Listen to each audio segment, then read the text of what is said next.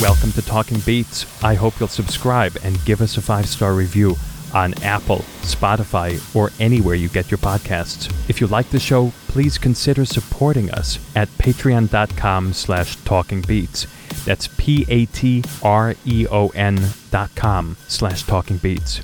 We believe now more than ever in providing a platform for individuality, free thought, and a diverse range of views. By supporting the show this way, you'll get early access to episodes, bonus episodes, and much more. And remember, the conversation is always active at Talking Beats Podcast on social media. On today's program, we're speaking with Bruce Hoffman, counterterrorism and homeland security expert. He's a senior fellow at the Council on Foreign Relations and has been studying terrorism and insurgency for four decades. In addition, he's a tenured professor at Georgetown University's School of Foreign Service, where he's also the director of the Center for Jewish Civilization. The author of a number of books on terrorism, he's here today to talk about where we are as a country leading up to the election November 2020. What is he seeing around the United States? What trends is he following on the far right and the far left? Bruce Hoffman is here to tell us. Well, what one sees now, I think, is unprecedented. Uh, there's growing divisiveness and polarization that certainly existed at the start of this year and has been growing for some years. I mean, one can trace this insofar as there's an original sin to the invasion of Iraq, I think is where this cleavage and this really uh, intense partisanship first took hold. But of course, it's been growing. Uh, the COVID 19 pandemic and the lockdown that we've more or less been living under over the past seven months has certainly exacerbated that. And then, precisely at a time when you have a vast majority of the population, often against their will, locked in their homes. Um, we had the killing of George Floyd, and then the protests and demonstrations, a minority of which have turned violent, but which have captured, I think, the country's attention at the time of a very intense and competitive presidential race have all combined, I think, really to create a un- very unusual confluence of events that, that, that is very worrisome. To use the word unsteady and shaky, those seem like uh, understatements. I wonder how strange it is for you looking at the confluence and the strange mixing of this summer, the the lockdowns that sort of went throughout the country in various stages and various degrees of severity, uh, combined with the social unrest, with protests in every city and every state, some of which turned violent. There were police killings. Uh, there were uh, sh- shooting in Kenosha, Portland. H- how strange is it that all of this is happening in the context of a pandemic, uh, which isn't going anywhere? Well, it's we, we're facing very complex phenomena piled on top of one another, each of which would be challenging enough in its own right.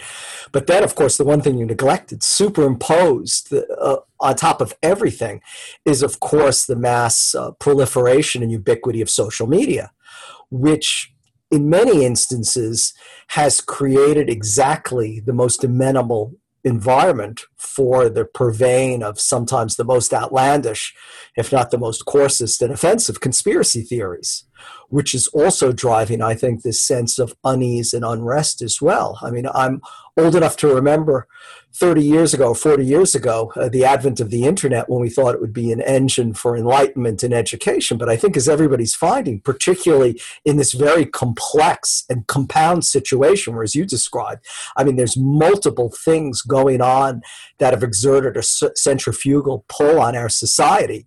You've got on top of that just this the pervasiveness and ubiquity of false information, of untruths that nonetheless, because of their endless repetition because of this almost endless feedback loop have attained a degree or a mantle of veracity that's completely divorced from reality but of course has served to inflame and to in some cases energize people not always in the right ways.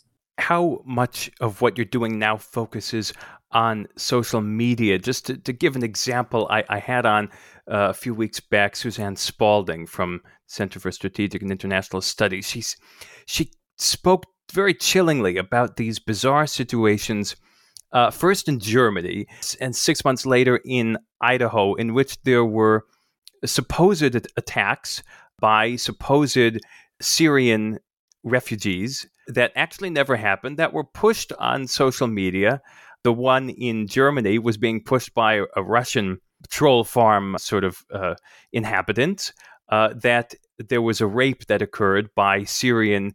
It's a f- familiar story, and then it almost replayed exactly in Idaho. It turned out there, there was there was no there was no attack. The whole thing was amplified and distorted wildly by accounts that had a lot of followers online that were basically non non-existent eh, factually how much of what you're looking at has to do with pure fabrications like that that suddenly gain enormous uh, groundswell online well, you know, you've hit the nail on the head. This is the problem is that more and more people today are getting their news, are deriving their information not from traditional mainstream media sources like newspapers or respected radio news programs or television news programs, but are getting it in a very undigestible, unedited, often format um, from a variety of different platforms that have absolutely no adherence to any kind of editorial standards such as we would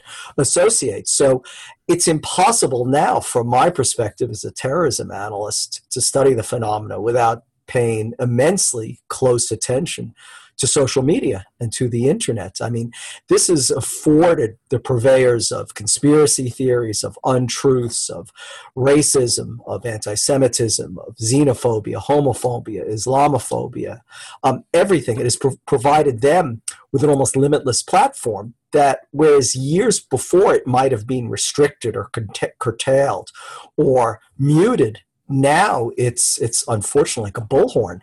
It seems very strange to, to ask, but is there anything to do? Because it, it seems like the ship has already sailed in a sense. I, I get the easy remedy is to have people get their news from a place that isn't Facebook or Twitter. That's the easy remedy.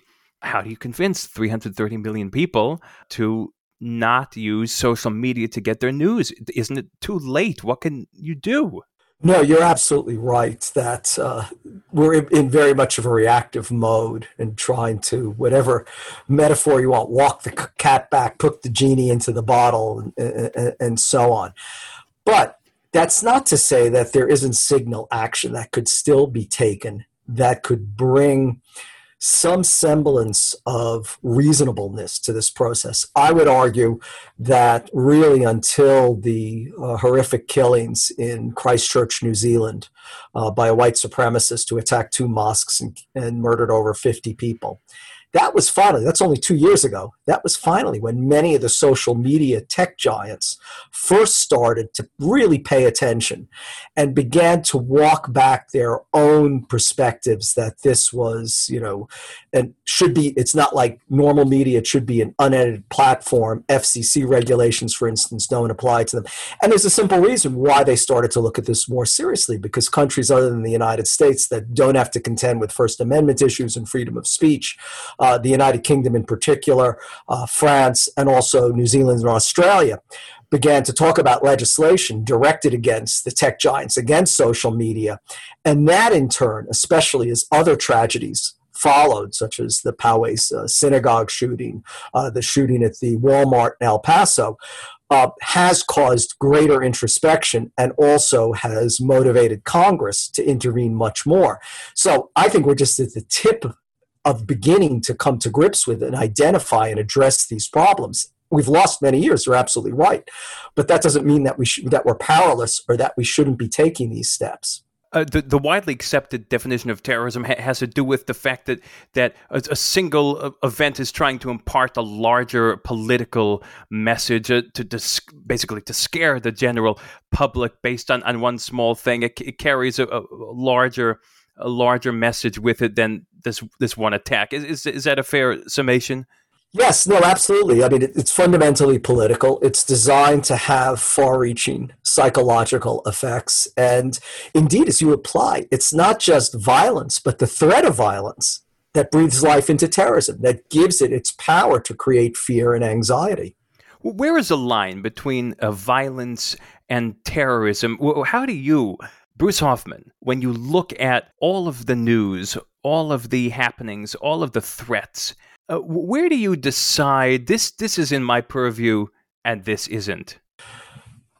I think the most important thing is you look at the nature of the act, not the identity of the perpetrator. And if it's things that are violent, killings, shootings, bombings, arson, vandalism, kidnapping, and so on, it's very clearly terrorism. The line where it is between just beer talk or idle chatter and a serious conspiratorial plot is more in the legal realm than let's say in the, ter- the terrorism analyst. And again for terrorism to have its power it's not just the physical act of violence. It's not just the victim.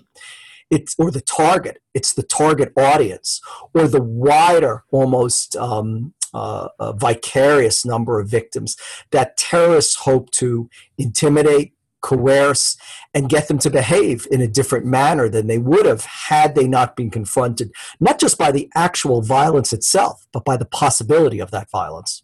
Uh, let's talk about the election. You're talking about the possibility of violence. Uh, the election is coming up very shortly. Uh, we hear about poll watchers. We hear about a monitoring of the polls. I, I personally have, have never been in a situation that that didn't feel uh, completely normal given my my my normal life as a musician. I've often voted absentee had no problem when i voted in person. I i walked up i did uh, the thing that you you picture is a traditional manner. I, I i say hi everything's pleasant. There's there's a nice civility in the air and i go vote and and i leave but that's not the experience a lot of people have and that's not the experience that a lot of people are going to have next month.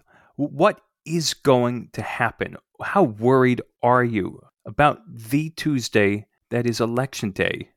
First, I mean, you're describing the America we all grew up in, the America that we cherished. And one has to hope that it's not gone forever, but certainly this election, as you as, as you rightly suggest, has introduced a number of factors that are just just never, not only never happened before, but were unimaginable. I mean, who could really foresee a president uh, as far back as May? I mean, long before any voting, any polls were open, any ballots were being mailed, was already talking about the election being rigged, already prejudging it. Well, he said that in 2016 as well, to be fair. But, uh, but exactly, but even right, but, but he's in office now, so he's in authority. I mean, the you know the Justice Department uh, and the Attorney General are his appointees, so it's even more remarkable that that under his watch this could even occur. But the but the, but this is the point: is that I think very rarely before have Americans being told so far ahead of time that this could be a contested election, especially when it's an election that both candidates have said is the most important, certainly in, in modern history. So tensions are certainly high. Um, whatever optimism I think one may have had was pretty much challenged last week with the arrests in Michigan of more than a dozen men who were charged with planning to kidnap a sitting governor, to try her in some form of kangaroo court, which may well have been code for actually executing her, um, and who were seeking to disrupt the electoral process. Um, in the lead up to the election day. Now, this was a month before. You can imagine the tensions and the anxiety is just going to increase. Let me just ask you personally, uh, when did you find out about it? It, it? Was it the same way that we all did, just in, in a news report or something like that, or, or did, did you have your eye on it before? That's the first part of the question. The second part is, is were you were you shocked or did you see that as, as a culmination of, of as an inevitable of the past few months especially in michigan which has had a very strange history uh, through this pandemic with the armed protests in the capitol et cetera et cetera et cetera. The huge rifles around lawmakers which is totally legal uh, there. W- were you shocked? Sad to say no i wasn't shocked. I, I wasn't surprised. I was what what concerned me is that it was happening almost a month before the election and not in the days before the event itself or election day or indeed the immediate aftermath. I think, like many people, um, I had seen numerous reports, uh, people expressing fears of violence or of disruption depending on the outcome of the election. Although I have been very worried in the lead up because when you have individuals or groups of individuals or collections of individuals saying that they are going to show up at the polls armed, when you also have a president that is encouraging this, I, it's not the America I grew up with. It's not the America that, that, that that I knew, and of course, it's very worrisome. I mean, I don't think there's any reason to have armed people showing up at polls or at state houses. Not in a democracy. Do you think a state can require poll watchers to be unarmed? Is is this something that that's going to come up? This is one of my concerns, actually, because we don't really have a clear idea of what will happen and what will be in place on election day. Um, for instance, in the state of Virginia, there's 3,000 polling places. You know, multiply that across 50 states. I mean, you're talking about tens of thousands or well over 100,000 polling places. There's roughly 16,000 uh, local law enforcement uh, jurisdictions. This is going to put enormous pressure and present enormous challenges to those who are charged on a daily basis with maintaining the safety and security of Americans. So I'm hoping that they're paying very close attention to this. Let's talk about uh, the Boogaloo Boys. Boogaloo sounds like a, a silly, uh, charming kids game or something. It's not. It's rather sinister. I, I, just want to read a, a, little quote from, from something you wrote recently about this. Uh, you wrote, Bruce Hoffman, even more worrisome are the open calls for revolution and outright sedition by the so called Boogaloo Boys. That's B O I S. Incongruously attired in brightly colored aloha shirts with combat webbing, ammunition pouches, and assault weapons, these radicals await or actively plan for what they call the coming Big Luau or Big Igloo, a new American civil war. Between February and April this year, there was 60% growth of Facebook pages and groups advocating sedition. The number of groups peaked at 125 with over 73,000 followers before Facebook banned these pages. Obviously, they're somewhere else now. Who knows? Can you expound on this? What is this? Well, it takes its name, as you suggested, from something much more anodyne. It was a, a not very mem- memorable uh, 1980s film, Electric Boogaloo, and it's been used as as a code word. I mean, if you start to actively advocate sedition and treason and revolution and civil war, people are going to notice. So it was a way for these individuals to find a place and carve out a niche for themselves on social media, including Facebook, but also other platforms, by using quote unquote code. You know, the Boogaloo, for example, that would produce this uh, second civil war um, to describe themselves in different ways, as, as, as you said, boys, B O I S, to talk about Big Igloo as meaning the Civil War or the Revolution. Um, and I think what's what's concerning is that in a very short span of time, they attracted a lot of quote unquote you know facebook friends and followers that ascribe to similar beliefs. And what's fascinating is you know one would be tempted to say that this is you know a manifestation of far right extremism but we also see it on the far left where in essence both extremes see a common goal in a system that they believe the Western liberal democratic state is having failed, as on the precipice of collapse, and where they seek to create and foment precisely the chaos that will push it over the edge and enable them to create whatever new societies they advocate. Talk about the left right combination. Is, is it left far? I'm obviously I'm implied the, the word far is implied here. Far left, far right is are, are both of those going to Boogaloo or or I, I, know there there are disturbances. There are there has been violence from both, but but who does Boogaloo attract? It's predominantly uh, a violent far right or a far right um, uh, affiliation or affinity. Uh, it just underscores, I think, the unique the unique situation that the United States is now is that you have extremists on either end of the spectrum that have very different beliefs and want a very different endpoint, but nonetheless have the same perception that the Western liberal state is failing, and that therefore they can mobilize to create the chaos that will prove amenable to their particular interpretation. Here's what scares me as a non professional political person, a non professional pundit, but someone I consider responsible citizen, someone who asks a lot of questions. what scares me is that this election is seen as the be all end all, the absolute deciding route of the future of this country rides on the election for both sides. And and what scares me is that it's it's a doomsday scenario for each side if their candidate doesn't win. This is it for both sides. And that that seems quite scary when combined with the virus and the unease when combined with the different social movements that are happening and when combined with social media. No, I think that's very true. I mean, it's clearly an unequal threat, but the problem is you have two sides that feed off one another.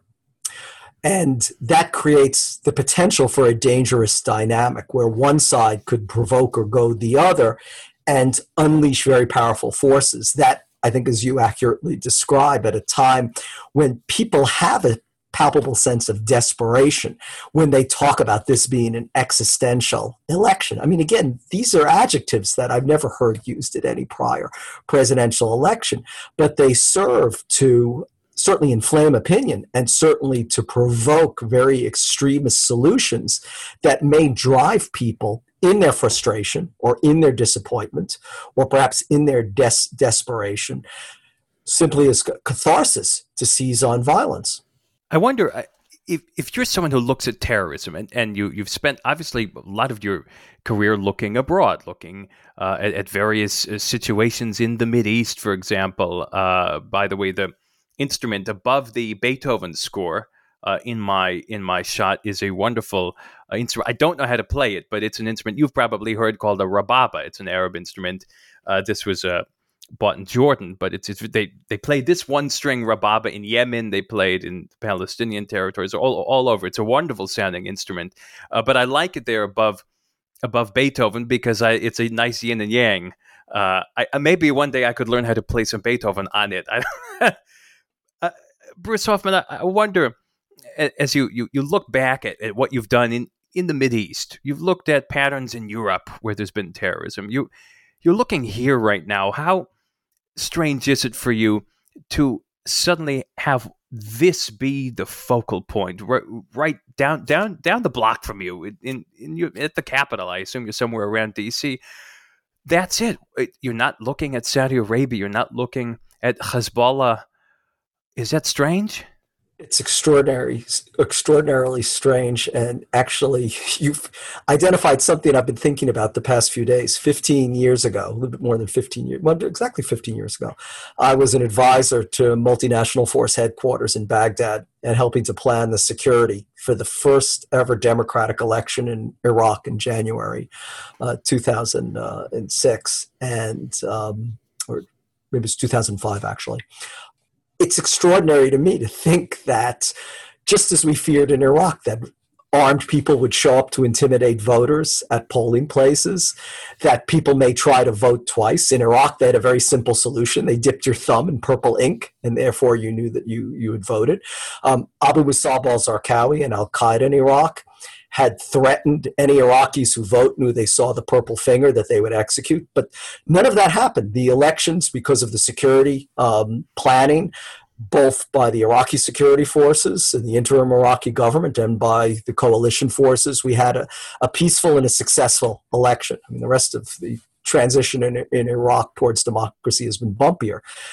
But the other day, I was just thinking it's remarkable that some of the same concerns that I entertained 15 or 16 years ago, um, I would have never imagined that I would have the same thoughts in the United States and that some of the same images or some of the same challenges that we had to work to secure voting in Iraq. Uh, these are the types of things that I'm sure those in authority in the United States are very concerned and worried about in ensuring that election day passes without any disruption and certainly without any violence. I want to take you away for just a minute and talk a little bit about music because, as you know, I always talk to people about music, no matter who they are on, on this program. And uh, sometimes they have interesting things to say, and sometimes less so. But everybody loves music to some degree or another. And I remember the the, very funny uh, sort of um, confession that Dennis Ross made uh, here when when he said, "You know, I have to tell you, I haven't told anybody this ever. I, I, blast country music in my car, and I know all the words, and I I sing as I'm driving around. I know all the words, and I, I sing loudly, but no one's ever heard this before. Don't tell anybody." That was what Dennis Ross said. Do you have any uh, anything uh, similarly incriminating? Well, I am a huge fan of country western music. Uh, absolutely. Uh, but I'm also a huge fan of all music. Uh, this is kind of a joke in my family. I have absolutely no musical acumen, but I love music. Music has been around me my entire life. Uh, classical, reggae, hip hop, rock, jazz, blues. I, I listen to it all and, and, and love it. I would say, though, in anticipation of speaking to you, I had thought what would be my absolute favorite piece. And I would have to say that it's probably Vivaldi's uh, cello.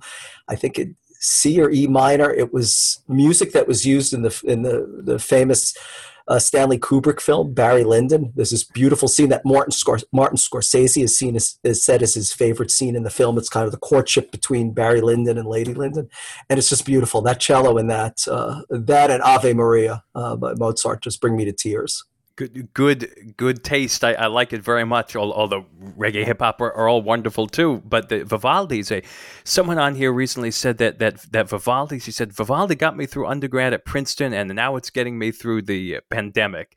Uh, and and it's true. It's music of vivaldi you you really can't help it.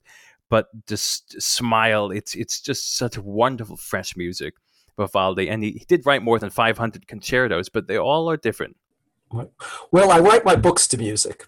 Interestingly, the the most recent two I, I wrote uh, listening to classical music, mostly the local music station in Washington D.C. We're incredibly fortunate; we have WETA. But interestingly, the book I'm writing now on violent right wing extremism has been almost exclusively country western music that I've been listening to in the background.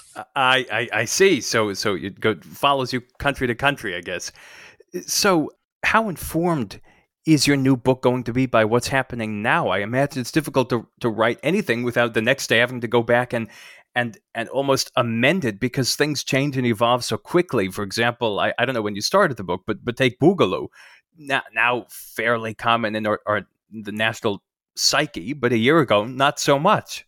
Interestingly, I started my career as a terrorism analyst uh, 39 years ago, and my focus was on violent far right extremism. Then in Western Europe, particularly in West Germany and in Italy and in France. Then it shifted during the 1980s and certainly through the 1990s to the same variants in the United States. Uh, like everyone else, um, after 9 11, in the past 19 years, I was very much focused on the threat from Salafi jihadi terrorism from Al Qaeda and subsequently um, ISIS. But earlier this year, and in fact, I have to say, since the since the um, the, the, tragedy at the Tree of Life Synagogue in Pittsburgh um, in, in, in um, a couple of years ago, um, I started once again returning to where my career essentially started and i decided that there was a need for a book that would show the progression from especially the early 1980s when we were in a similar place that we are uh, today disillusion with, with disillusionment with elected political leadership and with the quote unquote system. Of course, in the late 1970s, early 1980s, it was because of the prolonged US military involvement in Indochina, particularly the Vietnam War. Today, we see similar things because of the 20 year long war against terrorism fought in originally in South Asia, but then in the Middle East, now in various parts of, of Africa. Um, uh, nascent xenoph- xenophobia that in both eras have manifested themselves into anti-immigrant sentiment. Uh, the growth of conspiracy theories as well. Um, an uncertain economy. I mean, all these things which came together in the first modern wave of this extremism in the United States 40 years ago are present today. And that's when I decided, in essence, to, to write this book and to show the continuum that we've seen over the past 40 years, but also to underscore, as we started this conversation today, how social media has so decisively changed political communication generally, but also, unfortunately, has raised the stakes for violent communication, which is in essence what terrorism is. Where does anti Semitism play into all of this? We don't hear a lot about anti Semitism from the the big news media. It's uh, it's an old trend. It's it's it's uh, fairly trendy now to be very anti-Israel, which obviously uh, bleeds very easily into anti-Semitism. But but how how prevalent is is real anti-Semitism running through, coursing through these different movements right now? It's always been the background noise but I think it's been amplified recently, and one can see it in a lot of the social media that attended the COVID 19 pandemic, which unleashed xenophobia, anti-immigrant sentiment. I mean, basically, it was a, a, license to unleash all kinds of hatred against all peoples. But what's often interested, interesting is that uh, the age-old scourge of anti-Semitism surfaces very quickly, and often achieves a prominence that many find quite surprising, especially in the 21st century. Give an example of, of something that, that you think has, has been been surprising to you when, when you see it, it whether it's an old anti-Semitic trope or sort of a, a, a morphed uh, myth into the 21st century. Give an example of, of something that you saw uh, online that, that both surprised you and, and, and maybe didn't. Well, Jewish people being blamed for for uh, infecting others with the COVID 19 pandemic, which harkens back to the end of the 19th century and the beginning of the 20th century when Jewish immigrants arrived in the United States from Eastern and Central Europe and were also accused of spreading disease and of infecting people with various maladies. Uh, but I was surprised how quickly it surfaced at the beginning of the COVID pandemic and some of the historical tropes and memes of anti-Semitism uh, that were being related to Jews of having either caused this because of lack of cleanliness or venality, or in that sense having caused it to profit from this, to invent a cure that somehow then the Jews will corner the market on. That that very quickly these surfaced and became very pervasive, as indeed xeno, xeno, xenophobia. You know uh, prejudice against Asian people. I mean, it all went all went hand in hand in glove. Do you think it's too late for the big companies, Facebook, Google, etc., to to do something to quell whatever is coming in November? And and, and I say that knowing that that this is a, a one of the most difficult topics, knowing it's not not exactly your your purview to to opine, but if you would opine, and and also considering the fact that this isn't all going to calm down on November fourth right? I mean, I mean, it, it, it, seems very fair to assume that whatever happens November third, uh, November fourth, November tenth uh, are going to be pretty dramatic as well. First, let me just put it in the broader context. Ter- our response to terrorism, historically, every country's response basically is always reactive. Um, political leaders, society in general, are often averse to taking seriously the threats and challenges until there's an actual act of violence or at least some major plot is uncovered. I think last week Michigan uh, was precisely the awakening that many people needed. So, generally, the way we respond to terrorism is always closing the barn door after the horse has already um, fled.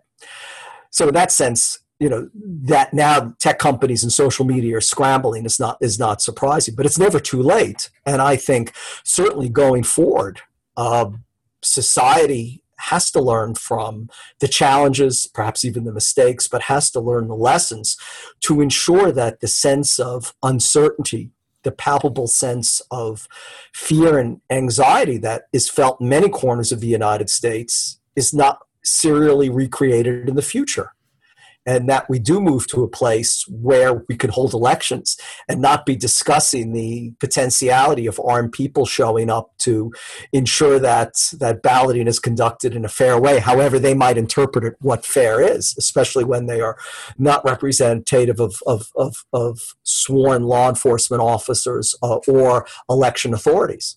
Do we need a big national project to deal with threats to democracy that, that didn't exist when you were coming into the field? Do we do we need a, a, a serious apparatus here, it seems a little hodgepodge? In my view, the, there there there are a number of building blocks and stepping stones we need to start on. One of them, I would argue, is that the law hasn't kept pace with technology, for example, and that the power of social media the ubiquity with which it can be broadcast is something that we don't need necessarily to stifle or restrain, but at least have to have a much more prudent discussion given the reality of our times and, as you've pointed out, the effects that it's been having on this election, so that we arrive at a place of greater respect for differing views, for the same confidence and stability that we once had. Um, that all these things, I think, have to be tackled head on now. You seem optimistic should you be more worried? Should you be more worried about the election? I'm I'm looking at let the, this this article you wrote when when you said many of these groups are heavily armed anti-government anarchist white supremacists just a whole range of views and and according to one estimate there's more than 300 different militia groups with as much as 15,000 to 20,000 well-armed trained members uh, are you painting too rosy of a picture in, in your description you just gave? Well, it's, it's an interesting question because I just wrote an article that the editors uh, put their own title, and the title was Pessimists Live Longer. So it's weird that I'm accused of a rosy view of being too optimistic. Although in this case, and especially as someone who's been trained as an historian, I do believe that we can learn from history, and that that's the challenge of modern uh, societies is to is to learn from history. No, I mean this is this is you know one reason the book that I'm writing is trying to put this in a broader historical perspective and to show there were times when there were active terrorist groups, not more amorphous collectives as we have now that the United States was able to very effectively deal with. I mean, it requires political will. It requires a societal um, interest in, in in in addressing these challenges. Uh, frankly, as an American, I don't see how I could not be optimistic about it. Of course, of course, we will prevail, but that doesn't mean that I'm not profoundly worried. But this goes back to, I think, Thucydides' fa- famous quote from the Peloponnesian War: that if you want peace, prepare for war.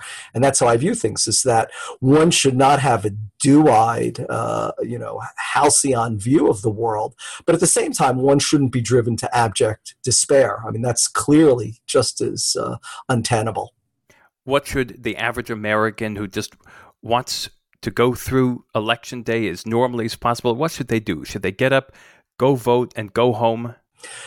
I think first and foremost, they, they need to have a voting plan because there are so many different ways to vote, and so many of those ways will be dependent upon their own personal health, uh, their age, their mobility, and so on. So, firstly, think very seriously about how you want to vote. And then, secondly, acquaint yourselves with your state's laws because every state has very different laws. Um, and then I think the most important thing is the gift that we were given by our founding fathers is the vote to express our political preferences on election day, and no one in the United States should ever feel intimidated or hesitant to do so. Historically, we know that there are pe- people that have. I mean, certainly in the Jim Crow South, there are any number of African American citizens that were completely disenfranchised. But once again, I can't not but see history as a story of progress.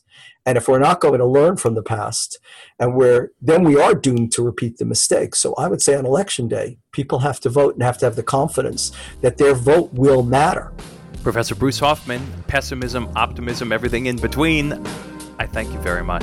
You're very welcome, Daniel. You've been listening to Talking Beats with Daniel Lelchuk. I hope you'll subscribe and leave a review on Apple, Spotify, or anywhere you get your podcasts. The original theme music for this program is by Ronald Markham. The content coordinator is Nathaniel Mose. Doug Christian is the executive producer. I'm Daniel Lelchuk. See you next time.